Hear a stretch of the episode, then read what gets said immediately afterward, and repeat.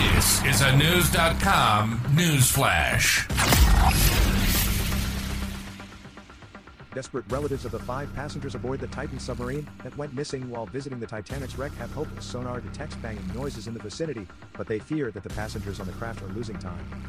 Rolling Stone magazine reports that it first became aware of the detection through an email exchange with the Department of Homeland Security. Today, the U.S. Coast Guard confirmed that a Canadian plane picked up these noises at 30 minute intervals near the Titanic's wreckage. A Canadian P 8 Poseidon aircraft equipped to detect underwater sounds from the air picked up on the noises and reported them. In response to the notification, vessels in the area have adjusted their operations accordingly.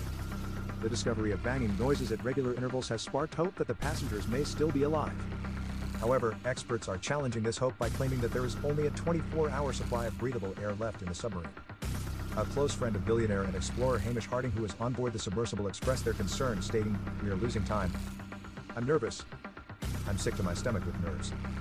I'm terrified. I'm anxious. I'm not sleeping at the moment.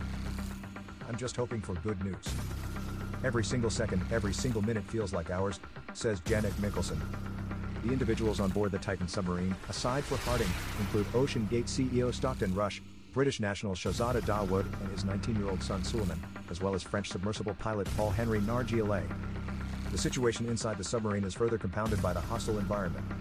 Passengers are believed to be contending with toxic levels of carbon dioxide, plunging temperatures that risk hypothermia in the ocean's depths, and the potential oxygen depletion caused by hyperventilation induced by panic attacks. The dire circumstances are exacerbated by the vessel's estimated depth of 12,500 feet, nearly two and a half miles below the surface. Retired British Navy Rear Admiral Chris Parry highlights the gravity of the challenge, emphasizing the need to locate and resurface the submersible, per Daily Mail.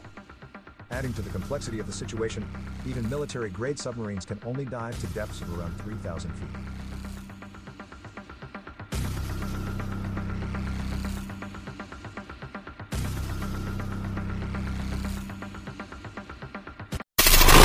Knowledge. Knowledge. Unfiltered. Unfiltered. News.com. News.com. News.com. News.